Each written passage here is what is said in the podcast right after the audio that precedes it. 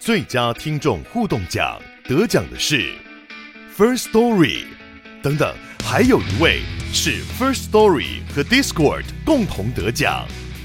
First Story 最新推出的 Discord 整合功能，是为听众管理新标杆，将拥有会员资格的听众自动加入 Discord 群组。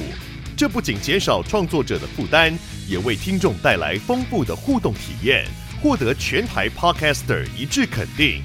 体验这个惊人的功能，立刻点击叙述栏连接，让你与听众互动更上层楼。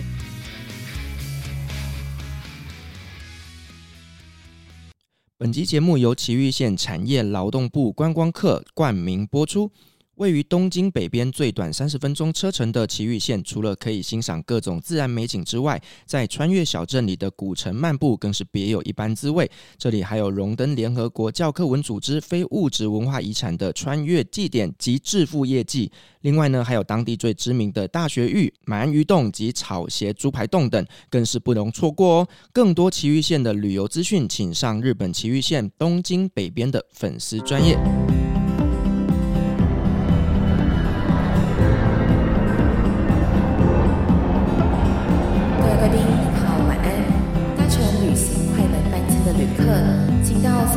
号登机口办理登机。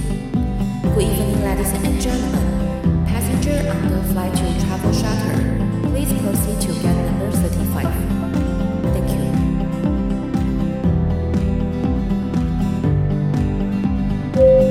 各位贵宾，我们即将起飞，请确实扣好系紧您的安全带。谢谢。Ladies and gentlemen, we are ready for takeoff. Please make sure that your seatbelt is fastened. Thank you.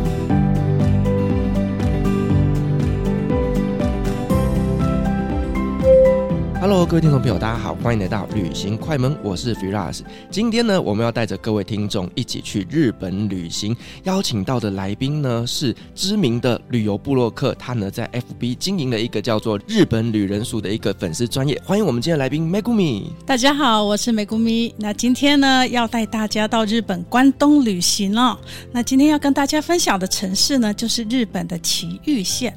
诶，那这样 Firas，你对埼玉县的印象是什么？我坦白讲啦，因为呢，我真的没有 去过埼玉县，所以我第一个印象脑袋中跑出来的就是那个蜡笔小新的春日部。哦，没错，这个也是埼玉的特色哦，相信很多朋友也都是记得蜡笔小新哦。对对对，对，没错。但是呢，我们今天要先来介绍的是，我们刚刚提到它是有一些历史场景的部分哦。对，那我个人呢、哦，其实因为我是学这个老建筑保存的哦，哦，对，所以我在学生时代我就好想去埼玉哦，因为它有一个地方叫做穿越。那穿越呢，就是我们刚刚提到，还有一些江户时代的老房子哦。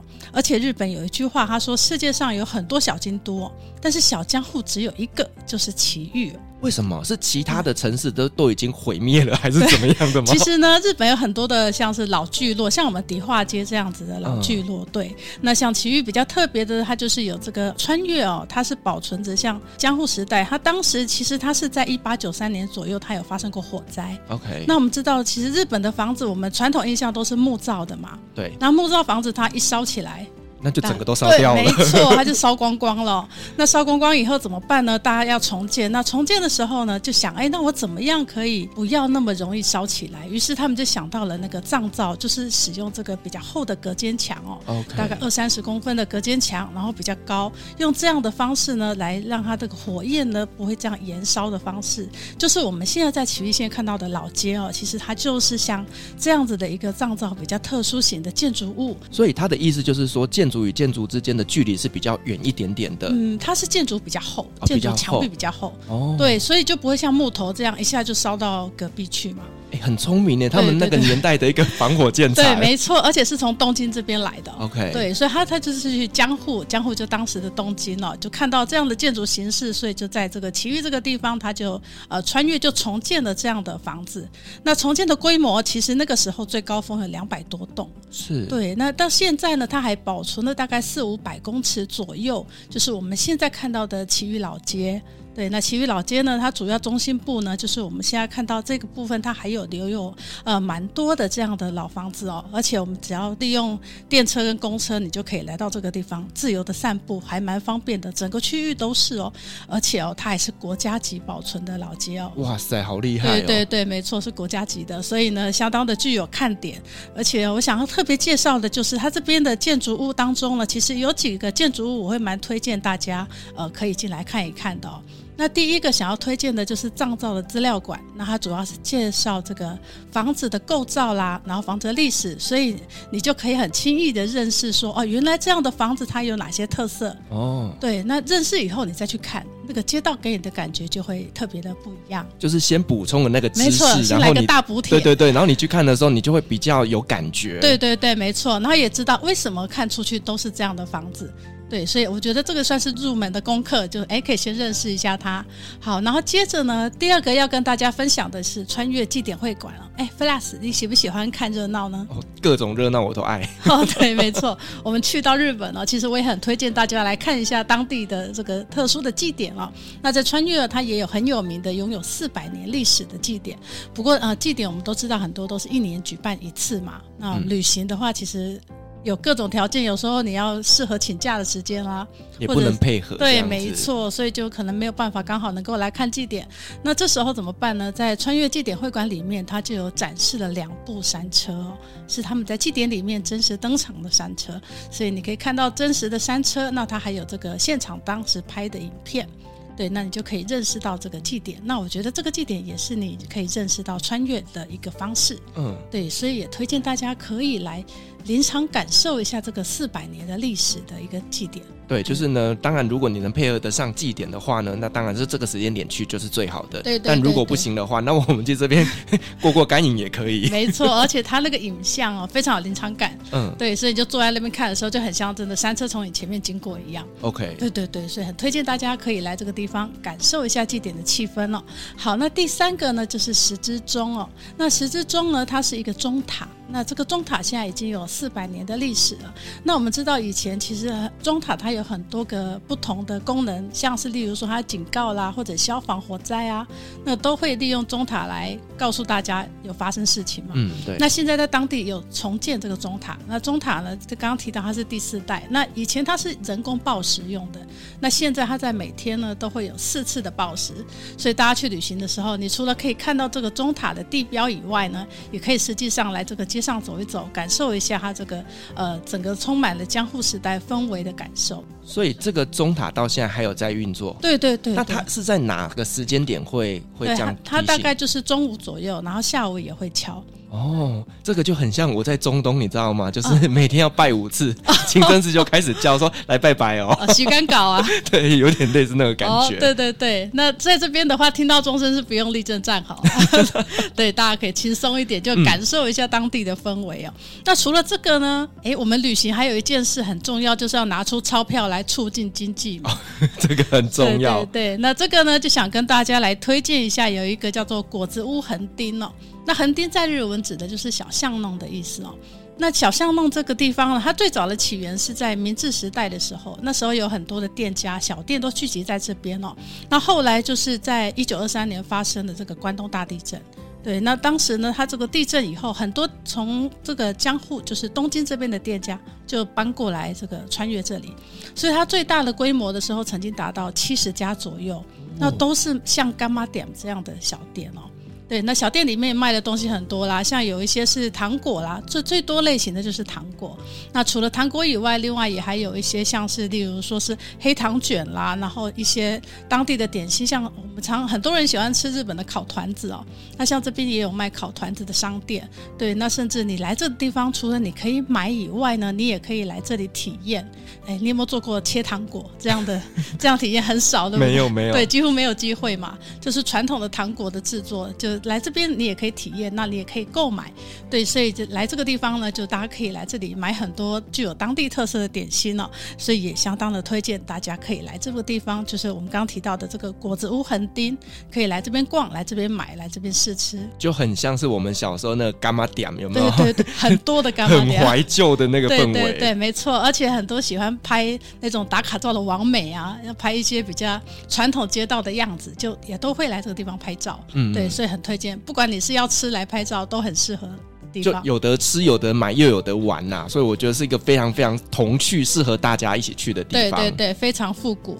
那有的人喜欢看建筑嘛？对。那建筑的话呢，除了我们刚刚提到的有时钟啦，有老街，然后也有一些小巷弄以外哦，另外在它的街上其实还有一些就是不同时期的，就是比较大正昭和、比较晚期一点点的建筑哦，就是比较西洋风格，像我们的什么新竹车站这样比较久一点的这个不同的建筑风格。那在这个因为这个地方也有这样比较西化的建筑，对，那它像是银行的建筑啦，或者是庭园等等。所以大家如果来到穿越的话，其实你可以购买一日券哦。就是一日券的话，你可以利用电车、利用巴士，都在这附近都可以移动，那就可以来欣赏到这些不同时期的建筑物，然后你也可以悠闲的来这个地方旅行哦。所以很推荐大家，你假如这个从东京过来，只要三十分钟哦，相当的方便的一个。所以。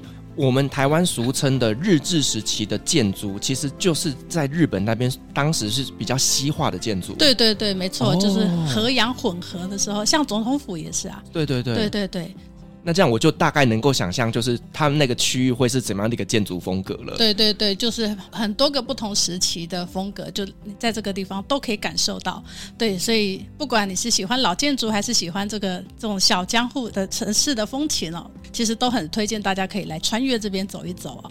哇，听起来他那边的建筑真的是非常复杂呢，各种风格都有。但如果说你是喜欢建筑的人呐、啊，那我觉得在这个地方你真的可以看到各种不同的风格的建筑，你一定会有很大的收获。对，而且像很多女生不是喜欢去日本做和服体验嘛？对对，那个夏天的时候你就看到很多日本姑娘都穿着这个浴衣在这边走动啊，因为你那个浴衣跟这些老房子非常的搭，拍起来整整体感非常漂亮。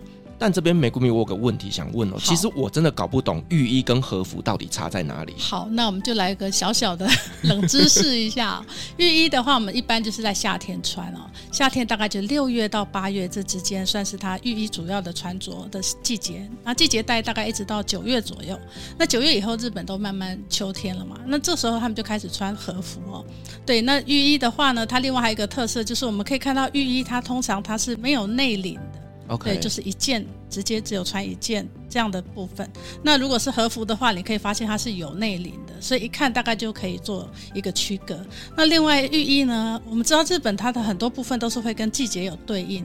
例如说吃东西的时候，秋天的餐桌会出现枫叶嘛？对对，然后夏天的话就会出现紫阳花。对，那一样浴衣它也是有不一样的花纹哦。像夏天我们就常看到它会画蜻蜓啦、牵牛花啦，这些都是属于夏天的风格。所以你走在路上看到那个路上的人穿着浴衣，你大概就知道这个人内不内行，他选的花色是不是夏季的花纹？嗯嗯嗯。对，其实像这些都是算是在浴衣的部分比较有趣的一些小知识。那我有一个问题啊，就是以女生来讲，她有分成这样浴衣跟和服，但男生呢？啊，男生其实。男生的花样比较少哎、欸，对，所以男生穿起来就没有那么多有趣的花样。男生都是素色的。对对对，对对对。因为我有一次去日本旅行的时候，然后我们就有去穿那个和服体验嘛。嗯、可是我就发现说，男生的选择真的只有一小区，对，然后女生的是一大间。对对，而且女生还有法式啊什么的小提袋，那提袋也有分季节。嗯，对，不过就是男生的相对起来就不是那么有变化。好啦，没关系啊，反正男生就是去陪拍照而已啦。对，不然就是你下次体验一下，看可不可以换女生的，可能会穿不下。好了，那我们再回来到奇遇县这边。OK，好，那接下来我想跟大家分享另外一个区域哦，就刚刚我们去的比较。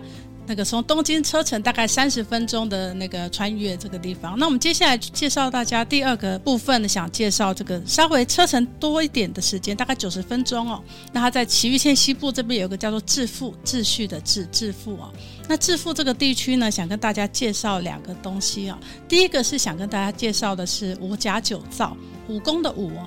那五甲酒造哦，它是历史很悠久的一个酒造，它大概在一七六四年左右，就是江户时代。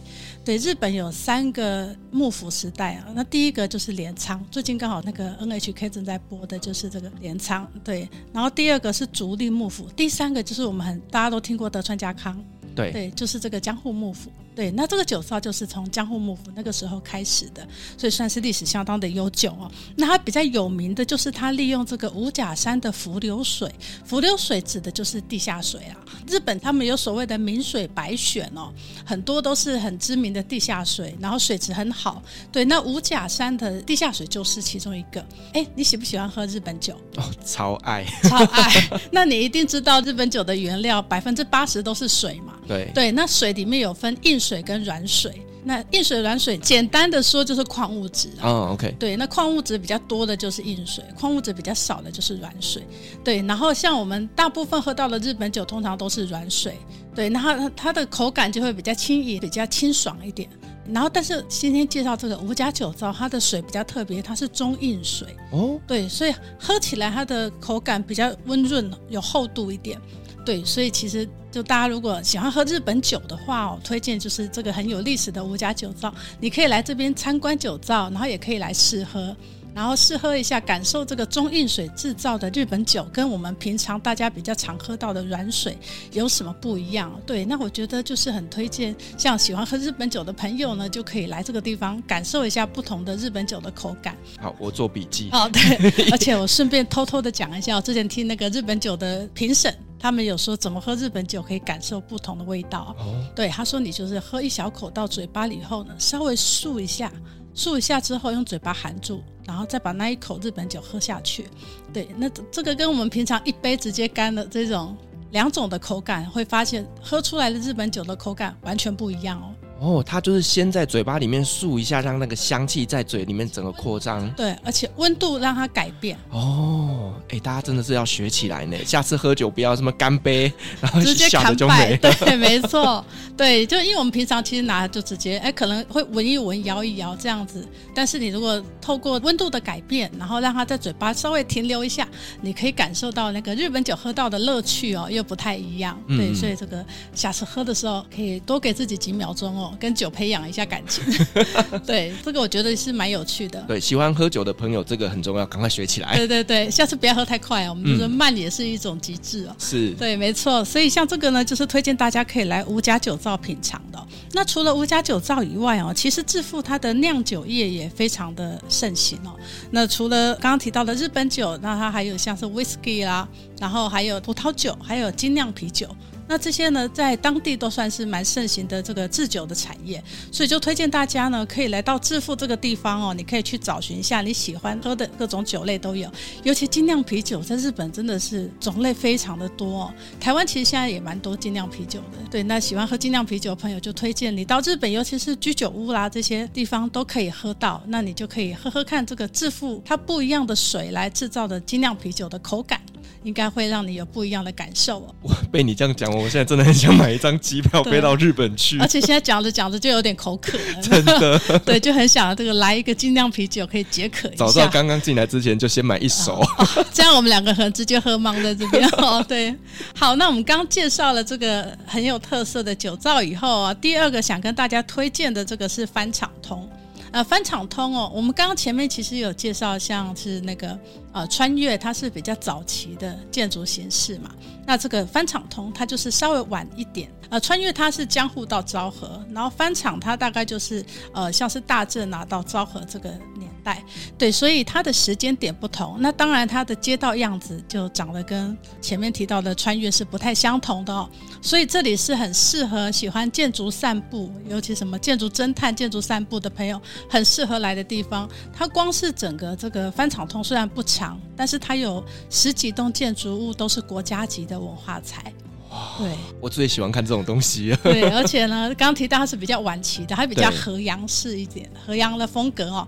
像现在台南市就还留有蛮多这种河阳风格的建筑物，对，你在翻草通就可以看到。然后比较特别的就是这些房子很多，它都是有做商业功能。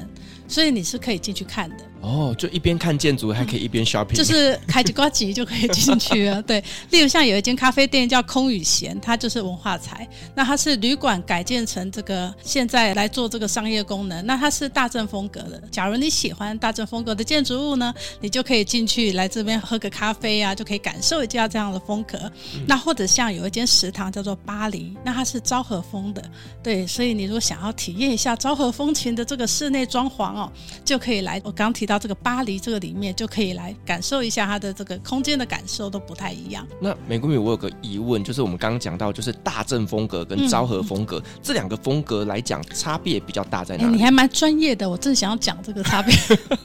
对，就可能很多朋友听到就会觉得那差别在哪？对，那大正风格其实刚刚题面一直有提到一个和洋折中哦，和洋折中呢，就是算是在日本在过渡，从开始开放西化之后，它过渡到这个西洋之间，它的一个。的转换期哦，所以那时候我们可以看到，像大正时代就有很多都是红砖造的建筑物，在台湾其实现在也还看到蛮多的嘛。那红砖造的建筑物之外呢，它的比例拉得比较高，所以建筑会比我们以前看到传统房子再高一点哦。那另外就是它有一些几何的运用，几何运用像是垂直水平的这些带状，或者是它有一些牛眼窗。圆圈圈的窗户，我们通常就称为牛眼窗。对，像这样的东西呢，你都可以看到，就是像西式的一些什么圆柱啦、拱门呐，你都会在建筑物上面都会看到这样的形态。对，那像这个就是属于大正时代我们比较常看到的一些容易被辨认的一些符号哦。对，嗯、那如果说是像我们刚刚提到比较晚靠近我们一点的昭和。那昭和它就是又从那个比较华丽那样的风格稍微收敛回来，所以有有的人就会说昭和是比较温暖的风格哦，对，它就没有比例那么华丽的东西，它稍微收回来，而且因为开始有钢筋混凝土了。对，所以它就不是像我们前面看到，它都是用红砖，它就出现一些钢筋混凝土的做法。而且呢，你有没有看过电影？有一部叫《解忧杂货店》啊，我知道，有看过哈，应该应该很多朋友都有看过。对，那这里面它就是那种昭和街道，很标准的昭和街道。对，然后有什么很特别呢？就是它有一些看板建筑哦。对，那康板建筑其实就是昭和一个很代表性的具体的风格。对，所以在像这些呢，我们都可以看到，就从大正，然后稍微收敛之后呢，重新转化出一些比较具有日本特色的风格哦。那这些我们就称为昭和风格。对，那像现在很多人喜欢去上野那个阿萨库萨那边，有很多还有昭和风格这样的咖啡店。对，所以如果喜欢昭和风格的朋友呢，你就推荐可以到像上野这些比较具有特色的风景，或像刚刚我们介绍这个呃翻场通，它也有昭和风格的建筑物。对，所以就喜欢什么风格，你就可以去找到这些相对应的咖啡店来做。我觉得算是一个很适合建筑迷来的地方哦。对，就是在这边可以同时体验到两种不同风格的建筑。对，而且都可以进去拍照哦。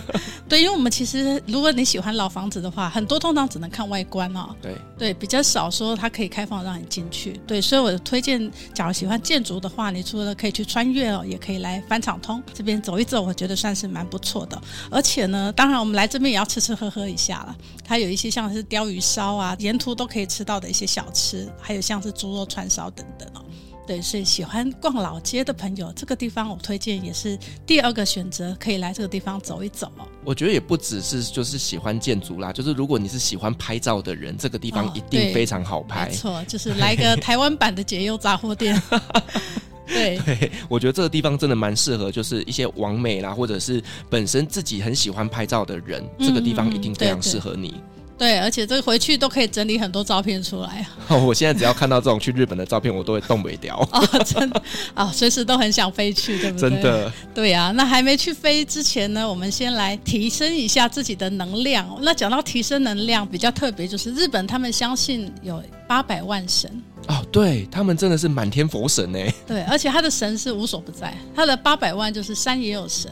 然后空气甚至也有神，然后还有就是当然庙里也有神啊，对，所以接下来想跟大家分享的就是可以提升能量的神社。哦，大家都很喜欢去神社，然后去买一些小东西，对，然后去那个求神问卜一下，再拜个佛脚这样子，对，而且像我之前。我们出团去，很多妈妈都会帮小孩子买一些什么学业精进啊，或者是什么行车平安啊，对对对，没错。像我们喜欢旅行的人，就会买这个旅途安全的。大家都有各种不同的需求哦，都可以透过这个参拜来提升这些能量或者是愿望的实现哦。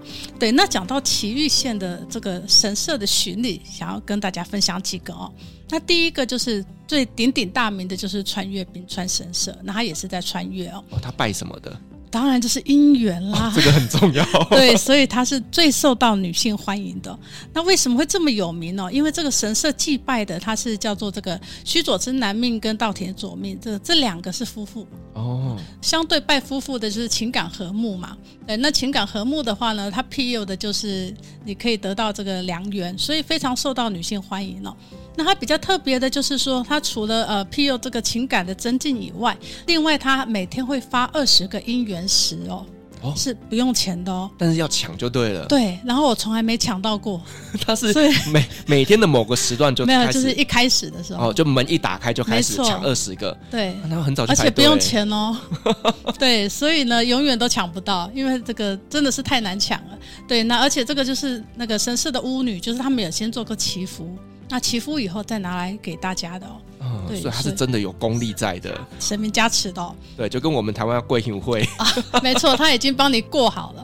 对，对，所以这个能量很强大，所以呢，大家如果有机会的话，早一点出门哦，可能可以拿到这个。那假如拿不到怎么办呢？那其实它神社里面它有贩售一些跟这个求姻缘有关的，像它比较特别的就是它有一支叫做良缘笔，那这良缘笔呢，它中间是一根红线。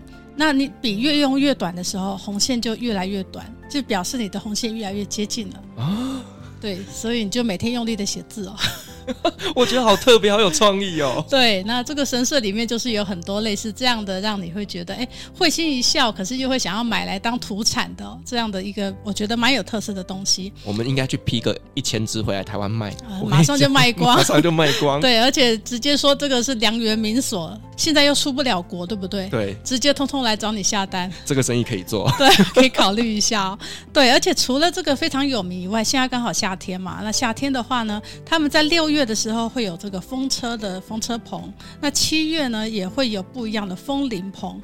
对，所以你在这个这几个月夏天来的时候，你就可以听到这个风吹过风铃棚的声音，那个铃铃铃的声音，对，没错，非常的消暑，听起来真的很凉快哎。对对对，所以你在不同季节来的时候，都可以感受到这个神社不一样的能量哦。嗯，对，所以这个神社算是呃在埼玉县里面最有名的一个带来粉红能量的地方哦。对，所以如果需要补一下，那就是大家推荐可以来这个呃穿越冰川神社补充一下粉红色的能量哦。好啦，美谷米开团了啦！哦，真的好。那我们接着呢，想跟大家分享的第二个点哦，就是我们刚刚前面是第一个点，推荐大家是穿越冰川神社来补充这个姻缘的能量哦。那第二个点呢，我觉得也是一个蛮有特色的点哦。第二个点叫做穿越熊野神社。那这个神社它有祭拜三个神哦，其中第一个最有名的神叫做这个伊藏诺尊。那伊藏诺尊呢，它跟日本的神话有关。你有没有听过日本国怎么来的？日本国怎么来的？国土怎么来的？不知道。对，传说这个伊藏诺尊他是从天上派下来要产生日本国土的神明哦，然后他就把一个天穹毛插到大海里，然后把它搅拌搅拌，搅拌以后提起来，然后落下来的水呢，就变成日本国土喽。哦，怎么跟我们的女娲有点像？哎，对，是有几分像哦，对不对？对，那这个神社呢，就是参拜这个伊藏诺尊，然后另外还有像是辩才天，辩才天在日本是认为它是可以庇佑你的技能、技艺。上达这个增进的一个神明哦，然后还有像是白蛇啦、稻荷神等等哦，所以这些神明它可以庇佑像开运啊、丰收，甚至良缘等等。因为稻荷神在日本，他们相信是可以带来丰收的，嗯，所以大家来这个地方啊，其实它就是业务量很大啦，就是各种主题的都有。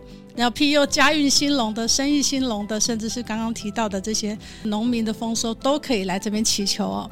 那比较特别就是你参拜完我们刚刚提到这几个主神以后啊，另外它有一些你可以体验的内容，我觉得也蛮有趣的。那第一个就是钱喜变财天，那钱呢就是金钱的钱，那喜就是洗东西的洗，就洗钱。嘿，答对了，对，就是洗钱哦。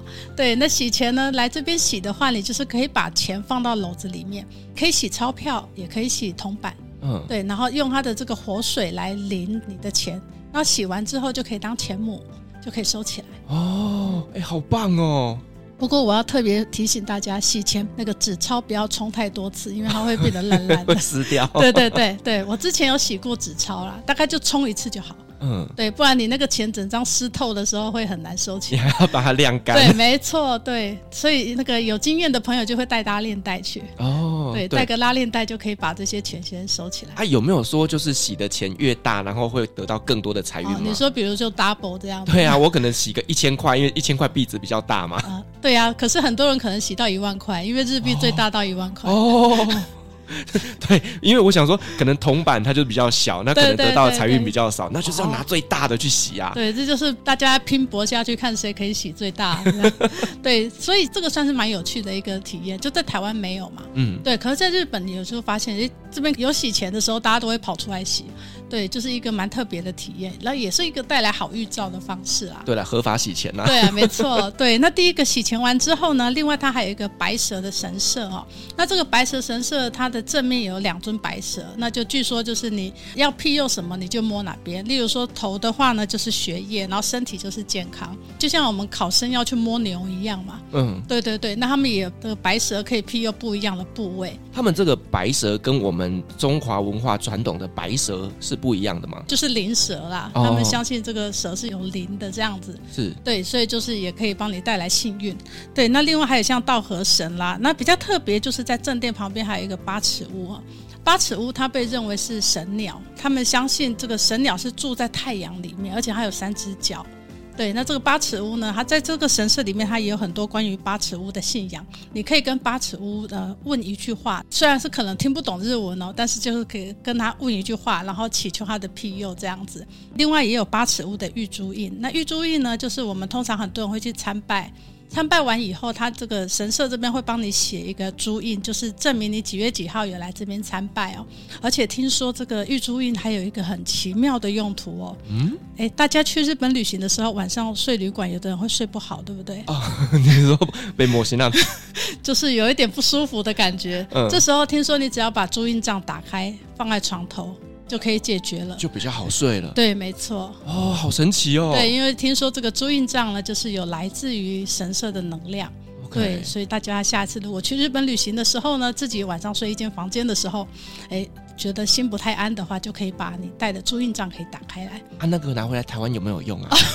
你是去对了恐怖后 没有，你知道就压力比较大。哦，精神压力，这可能要看精神科比较有用。好好，但我觉得求一个来求心安也是。对，没错，下次可以试试看了。嗯，对，所以像朱印帐就还有这样的比较奇特的功能了。对，那所以就大家如果来这个地方，就是那个穿越熊野神社，也可以来，就是参拜之后写个朱印帐，那我觉得也是一个很特别的。那他最后还有一个想要补充的，就是他有中文的御神签哦。中文的御神签，对，大家很多人就是去拜拜之后，发现神签都看不懂，对不对？对啊，解签都不知道他在写什么，只能用汉字来拼。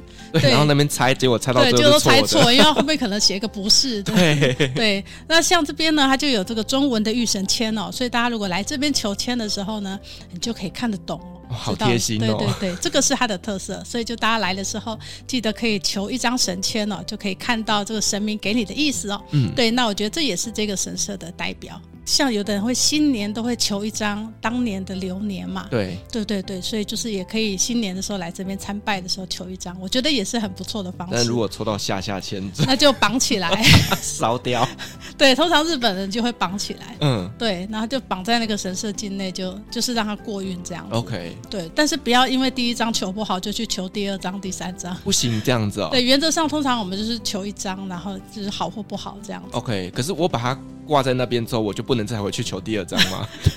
一般是比较少这样子啊，总念念力很坚强，对不对？总觉得就是要求到一个上上签，我今年才会过得非常顺。哦。对啊，而且日本的神社，其实你知道那个上中下签是有一定比例的。很多人在浅草神社求到的签都是下签，因为那个浅草神社的下签放的比较多啊。还有这样子？对，所以不用太 care 抽到下签。对，因为其实有的神社它摆的比例会不太一样。哦，原来如此。对，那当然就是心诚则灵啦。对，那不好的签、不好的事赶快过去，后面就可以否极泰来啊。嗯、对，那这样也是一个方式哦。好，然后讲到这个求运势来讲哦，第三个想跟大家分享的神社是致富呢，它有所谓的致富三山。日本来说，他们通常寺庙会有一个山哦，山指的是它的山号。就是什么山什么山，它不是真的山，它只是一个外号啊。那致富山山它有三座神社，那第一座就是叫做致富神社，第二座是宝登山，那第三座是山峰。那现在要跟大家介绍这座叫做致富神社，算是这三座里面能量最强的神社哦。最强的一对，没错，哦 okay、那个 power spot 就是能量最强的，所以推荐大家一定要来这边哦。那它这边呢，它也是 PU，，像是这些开运啊这些主题都是蛮灵验的哦。那它比较有名的就是因为它是德川家康重建的。对，那重建的时候，因为德川家康他是算是江户时代幕府的将军嘛，所以他的财力比较雄厚，没错，所以他就找了一个很有名的雕刻家，叫做佐胜五郎哦。那佐胜五郎这位雕刻家，可能大家不一定听过，但是呢，有没有去过那个日光的东照宫？它是世界遗产，对对对对，就算没去过，很多朋友应该都听过，对不对？嗯，那那个在日光东照宫里面很有名的有一个雕刻的作品叫做眠猫，就是睡眠的猫哦。那眠猫就是这个佐圣五郎的作品哦。对，所以我们可以知道，其实他就是他参与了这么重要的一个建筑的工程之外呢，他也在这个致富神社这边，也是他来操刀的木作的雕刻。嗯，对，所以就是他留有很多比较具有代表性的雕刻作品，都是在这个致富神社。对，所以大家来致富神社，你除了可以参拜之外呢，你就可以哦，我推荐大家可以仔细看他的木雕哦，像是我们通常中国不是讲说东西南北是不同的颜色，对，什么东青龙西白虎，对，然后南。朱雀，哎，不错，哎，这位同学一百分都还记得起来哦。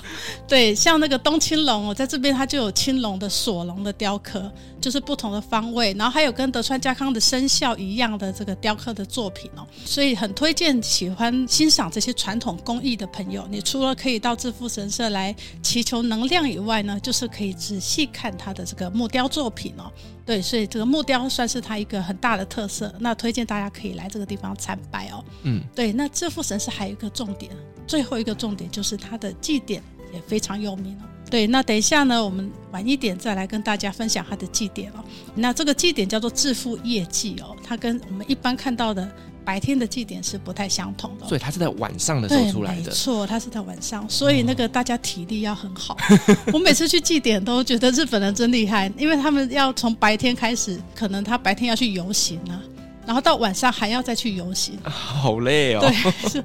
然后我之前像我去上野看祭典的时候，你就看到那个穿着游行的衣服的师傅回来要炒菜。他就冲进厨房，然后等下过一下又冲出去，就大家一边做生意，然后一边在忙祭典。对，不过对在日本来说，我们常可以看到，就是他们会为了祭典回家乡。对，所以在奇遇你也可以看到这样，就是大家一年一次，呃，外出的游子都会回来。嗯、我觉得算是日本祭典很具有魅力的地方。对，是所以推荐大家有机会一定要到日本来看祭典了。日本的祭典它其实就有点像是一个地区他们的一个重要活动。对对对，对。对，那在这一天的时候，就有一点点像是家族团聚的概念。对对。所有在外面的游子都会回来自己的家乡，一起参与这个重要的一个祭典。对对对，所以像这个致富这边有这样的一个祭典，我觉得也是蛮有特色的。那我们稍后再跟大家介绍。那我们来介绍最后一个神社哦，最后一个神社它叫做宝登山。哎，大家一听到这个有宝又有登山，有没有觉得非常吉祥？各种吉祥的登宝山 都记在这里了。对，没错，登宝山这个，所以很多人买乐透的都会跑来哦。这个最重要的，对，讲到最关键的了，对不对？但是人家也是有故事的，好不好？嗯、他是那个日本的武尊哦，据说他要去平定这个东国的这个争议的时候，他经过这个山，然后他就想要去登山，结果发现他没有办法登，因为遇到火。然后这时候出现了这个神犬哦，那神犬就帮他平息了火灾。那后来呢，这个神社它最有名的就是平息火灾，非常有名。对，所以很多人这个家庭都会来这边祭拜，就是祈求这个不要遇到火灾啊。还有就是祈求可以就是火产灵神可以保佑，就是大家不要遇到火灾之外，另外就是这个运势平坦。对，嗯就是不要遇到一些不好的事情、哦，然后防破财这样。对，哦，防破财，这可能大家去买乐透，大概都是需要很多财。对，所以呢，刚刚讲到它这个化解灾难很有名嘛，但是因为它叫宝登山哦，所以现在很多人都是为了乐透来参拜的、哦。据说每年参拜的人有达到百万哦。哦，你看多少人都祈求这个乐透发财，每个人都希望、啊。对，没错。要是是你的话，如果你拿到这个乐透的头奖，你会想要在日本做什么？想要在日本做什么？我先买个房子啊！哎，这个我也觉得这个买房子，对，没错，没错，没错。那可以考虑到奇遇来买一栋。我觉得不错，因为你看它离东京又很近，哎，半小时，对不对？对啊，然后又一种比较悠闲的一个氛围，我觉得其实这个地方是最适合居住的地方。对，而且你光是从台北要到办公室，可能都超过半小时，对不对？对啊，对，所以来奇遇是个不错的选择。好，谢谢你给我一个方向。没错，而且这个房价就便宜很多。没错，对，所以大他如果想要。得到这个乐透的庇佑啊，就一定要来宝登山走一走啊。对，然后呢，得到你的乐透之后呢，你就是真的拿到很多很多钱，再回来奇遇这边买房子定居。哎，对，没错，这个奇遇这边算是真的很不错的地方，有山有水哦。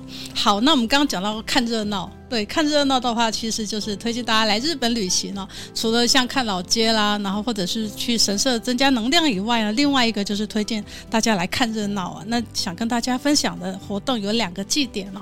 那首先第一个祭典就是我们刚刚介绍过的穿越哦，嗯，那穿越祭哦，它正式的名称叫做穿越冰川祭哦，它是整个关东地区的三大祭典之一。那呃，它另外还有一个比较特别，就是日本他们其实在联合国 UNESCO 有登录很多哦，就是一些非物质文化遗产。对对对，那其中日本就有把三十三个全国祭典集合起来，然后包装成为一个系列，然后把这三十三个祭典一起登录。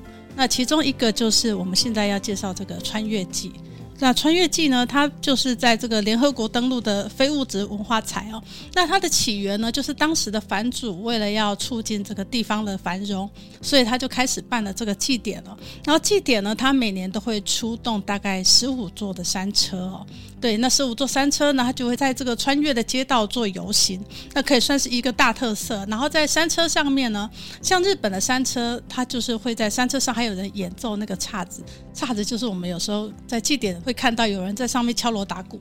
对，对对对，就是像这样的传统祭典的音乐，就会有人在山车上面去演奏，所以非常的热闹。那大家就可以来到这个地方啊、呃，去欣赏这样的一个祭典游行的一个，算是一个蛮具有特色的景观。那玫瑰米，我这么个问题哦，就是这个山车啊，它到底有一些什么样的一个功能性呢？例如说，像我们可能台湾会有那种妈祖出巡的时候，嗯嗯嗯，那神教经过你家，你家就会带来好运之类的。这个山车有类似这样子的一个功效吗？其实他们的山车绕行的通常。我们有一个名称叫做世子，世是姓氏的氏，然后孩子的子，世子指的就是在这个信仰圈范围里面的人。所以你通常祭典的时候，你就会发现这个信仰圈范围的人都会出来。然后例如说，他们可能会有山车的游行，然后甚至是地方有时候还会有一些小型的神教，像是那个呃，像浅草祭，它就有一百多座的小神教，就是都是这些氏子在不同的里呀。不同的区域范围的一些神轿哦，所以像这个神教出来游行的时候，他所走的范围就会是他要庇佑境内的世子们的平安。哦，他来巡视自己的子民，对对对对，然后让这个境内可以平安啊无事这样子，对，所以就是也带有这样的祈福的效果，也是净化，然后也是祈求一个平安的过程，嗯，对，所以你会发现老的、少的、小的都会出来。对，因为大家都会一家动员，然后来祈求这个神明可以庇佑他们家，这样。呃，例如说这一年就是可以无病无灾啦，然后顺利平安这样子。对，所以我觉得算这个算是神教在对于一个信仰跟人心的部分的一个算，我觉得算是一个很特殊的一个现象。对，就是他们日本当地的一个民间信仰，然后呢会有这样子的一个抚慰人心的一个效果。对对对对，尤其像有时候呃，像这两年因为疫情的关系嘛。那像有的就会说它出来可以平疫平灾哦，消灭病毒。那对，没错。我想撒酒精可能比较快一点。你就沿着神教撒，我就到处喷酒精。那直接接个水管啊。哎，对，就是神教旁边就会喷酒精。这样。可能大家都要戴个面罩。对，这个才是净化。对，没错。啊、开玩笑。所以，所以像就会有这个神教出来，可以平息这些疫情的这样的说法。嗯、对对，所以日本其实真的是非常相信神明。对，那像这些传统祭典，它就带有这样的功能了。对，所以像刚刚提到这个穿越祭，它算是历史很悠久，然后也是 UNESCO 指定的祭典之外呢，第二个想跟大家分享的祭典是制富业绩哦。制富业绩就是我们刚刚有提到，它是重头戏在晚上哦。对，不过这个庆典它也是呃蛮特别的，呃，刚穿越季是在十月举办的，那这个致富业绩它是在十二月举办。对，就是大概都是算是秋冬的季节举办，嗯，对，所以其实都很适合外国人来这边参加，因为、哦、不会那么热，对，也不会那么冷，那这个时间都蛮适合的。那致富业绩它比较特别，它是被称为日本的三大义山季。嗯、呃，日本的有什么山车啦，然后有什么乌台啦，有什么义山啊，它通通指的都是类似神教这样的东西，但是因为在不同地区，所以它称呼不一样。对，那三大一山祭最有名的就是京都奇缘记，这个可能相信大家都没去过，也都听过。嗯，对，另外一个就是岐阜的高山祭，它被称为日本三大美祭。是非常漂亮，就在樱花飘落的时候，有这个山车经过，相当的漂亮。第三个呢，就是这个致富业绩哦。那致富业绩它的这个由来其实已经不可考了，但是它据说就是我们刚刚提到它跟致富神社有关哦。那日本的祭典有一个特色，就是他们很多的祭典都是跟神社有关，都是神社的一个，例如说，呃，我们知道像台湾的寺庙也是这样，它可能有一整年要做什么事，做什么事。对，对，那日本神社也是。对，那他们通常这种祭。点就是从神社的立大祭当中延伸出来的，对，那这个致富业绩就是其中一个像是这样的一个祭典哦。那祭典来说，它除了晚上可以看到它的祭典活动以外，白天也有哦。它主要分三个部分哦。白天的话，它会有这个乌台的歌舞祭，然后晚上会有神教的这个游行，然后还有花火大会。对，那白天的话，它的歌舞祭比较特别，就是说它的山车停下来以后呢，它会往横的去发展成左右，然后变成一个横向的舞台。然后在舞台上面，他就会演出这个江户的歌舞伎哦，那你就可以就是免费可以在那边看歌舞伎的演出。对，那这个是白天的时候可以看到的演出哦。那到晚上的话呢，他们就会有这个山车的游行啊。我们知道，其实日本灯笼都是白色的，嗯，对。那台湾人可能觉得比较可怕，不，过不吉利。对，没错，我们都红灯笼。对，但是他们这个白灯笼点灯之后挂起来非常的壮观哦。对，那它这个灯笼点了以后呢，挂在这个山车上，夜晚出来巡行的时候，其实非常的具有震撼力，然后也很漂亮。而且因为你四周都是暗的嘛，那点灯的神轿经过的时候，那整个景观非常的漂亮。对，所以就是晚上可以来看它这个游行哦。那游行之外呢，另外他们在阳山公园，就是在这个祭典的地点隔壁的公园呢，晚上还会放夜间花火。对日本的讲到这个花火大会，其实都是夏天的。对啊，image 对不对？大部分就是你会穿着浴衣，然后、那个、没错，然后一边摇扇子，对，摇扇子，然后踩着木屐，有没有？就感觉画面上就有很多小美眉都会穿这样、嗯，漂亮的美眉都会穿这样，对，很具有那个 image 的画面。嗯，对。但是在这个地方，它比较特别，是冬天的花火大会，而且它有大概七千发左右。对，其实还蛮壮观的。对，很少在冬天可以看到花火大会。对，所以就是你这个十二月的时候，你就可以看到这个祭典还有一个花火大会。对，那我觉得这个算是很多摄影师都会特别来参加这个。因为你的摄影机就同时可以拍到有神教又有烟火在空中爆炸的样子。哇塞，那个一定要去的。对，非常有画面哦。嗯。然后另外有一个蛮有趣的，就是算是这个神社的一个小八卦，哦、是祭典的小八卦。讲到八卦，精神都来了，对对，整个眼睛就亮起来了。没错，就是这个神社哈，据说这个五甲山的男神哦，他除了有他的老婆以外，他的老婆是在这个周访神社周访的女神。那另外听说他还有一位女性好朋友。那这个女性好朋友叫做妙见菩萨。那听说就是每年的时候，这个男神他会跟这个妙见菩萨见面一次哦。那见面地点在哪里呢？见面地点就是在这个神社的山车亭的地方哦。对，那山车停的地方，他们要先经过他老婆的那个神社。于是，在经过那个地方的时候，本来山车在游行的时候都会敲那个敲锣打鼓。对。但是现在要经过老婆那里的时候，要全部停止。哦，不要打扰到他。对，没错。然后偷偷的经过，然后再去见他的女朋友。对。算是一个比较特别，被称为这个周访穿越，就穿越周访神社的时候，一个很特殊的现象。哦，原来日本的神明也有这么多情感纠葛，而且日本的神明，其实你要是知道神话的话，很多神明的老婆是很多的。哦，所以这也算算是一个八百万神之间的爱恨情仇的故事啊。对，就跟我们知道的希腊神话一样，宙斯有非常非常多的爱情故事。对，没错，而且也有那个神明之间互相嫉妒啊，甚至是供奉一个老公的这样的故事哦。日本也是很多的哦。对，赋予了这些神明很多的人性。对，没错，这都非常有趣哦。对，那我们刚刚介绍了其实蛮多个关于这个奇遇的各种主题的旅行哦。对，但其实我最想要知道的，就是在当地到底能买些什么？对，买什么吃什么，其实是应该是很多朋友都想要了解的。那我们就来介绍一下几个关于这个奇遇这边的美食跟名产哦。好，那首先第一个想跟大家分享的是大学玉哦，其实就是穿越这边它的地瓜算是一个很有名的产地哦，所以在这个地方它有一间叫做这个伊瓦达这样的商店。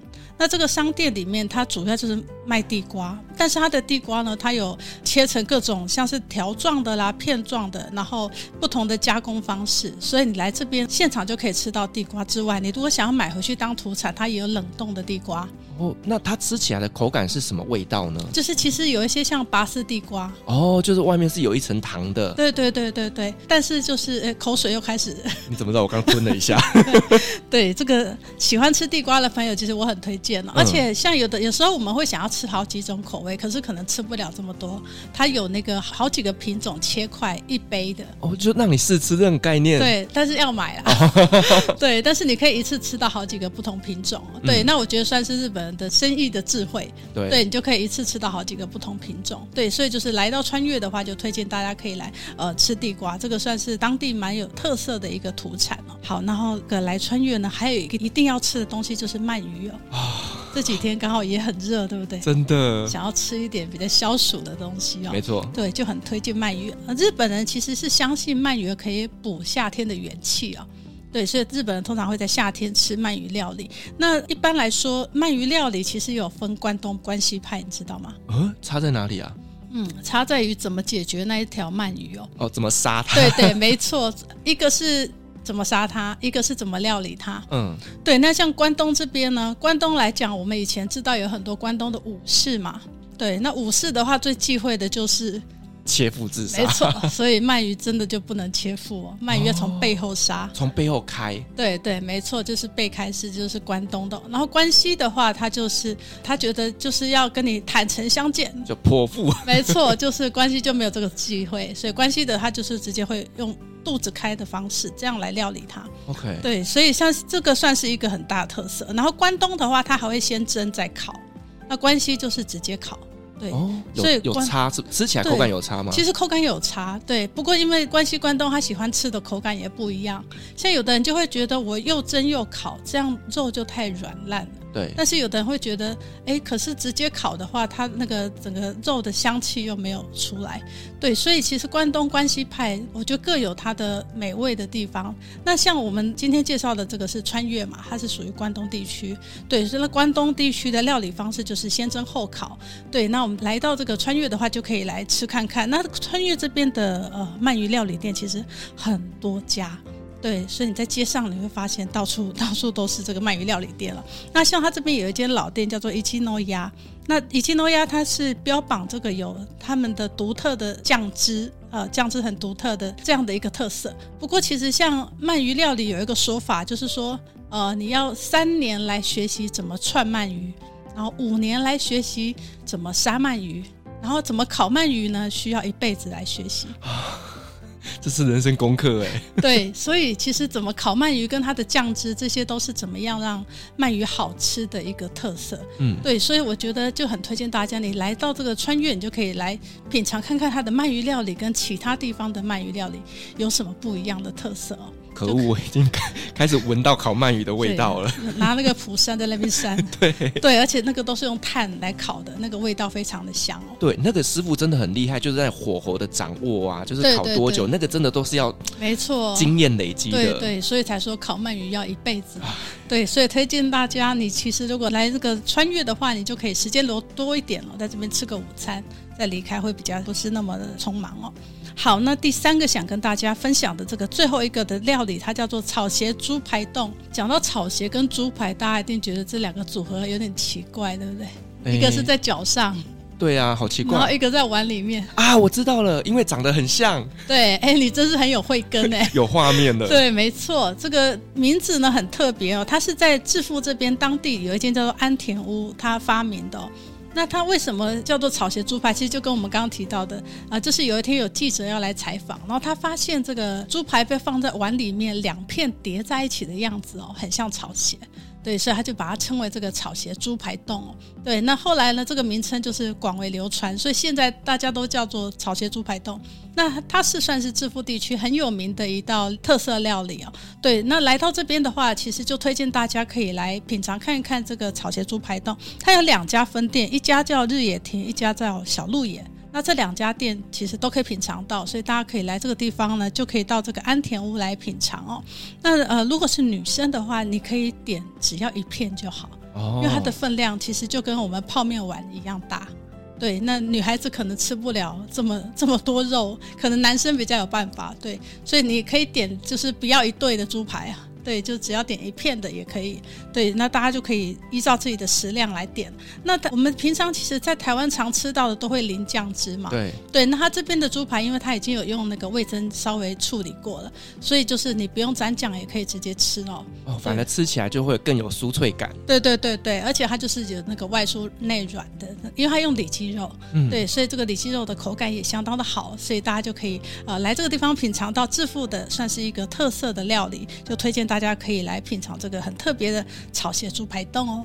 被你讲的，我肚子都饿了。对呀、我也觉得好想吃哦。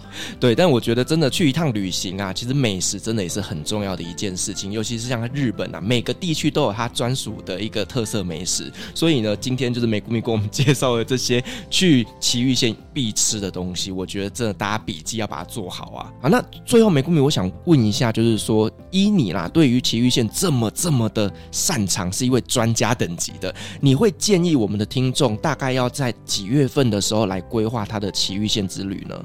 好，其实呢，奇遇我们刚刚介绍了两个祭点，大家还记得吗？一个是十月，一个是十二月嘛。对对，这两个时间点呢，如果你喜欢看祭点的话，推荐这两个季节呢，都是蛮适合去奇遇造访的地方。而且尤其十月的话，大概奇遇的温度是十五到二十度左右。对，就是还不会冷的温度啊，就而且你到宝登山那些地方，它已经开始有秋天的枫叶，对，所以可以欣赏到枫叶。那我自己的话呢，其实像今年这么热，就很适合到奇玉去避暑。因为奇遇呢，它这边有这个很漂亮的常见这个地方，它有这个很独特的地景，你可以来在这个地方搭观光船，从水上散步，你就可以感受到这样很消暑的风情哦。然后接着你可以穿上浴衣啊，到这个穿越去走一走，去散步，然后去听一听风铃的声音，呃，我觉得也是夏天很不错的一个旅行的方式哦。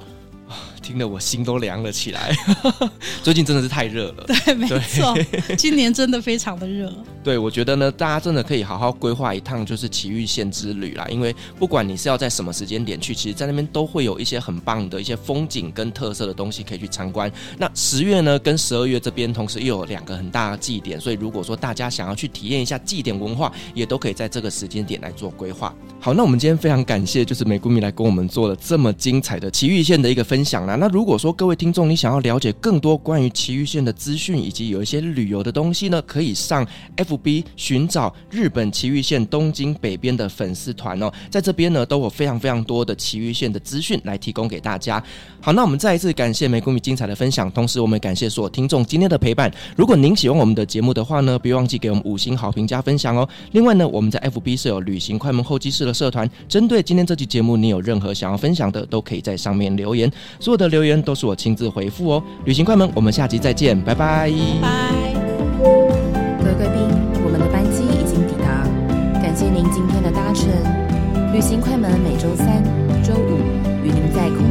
会，祝您有个美好的夜晚。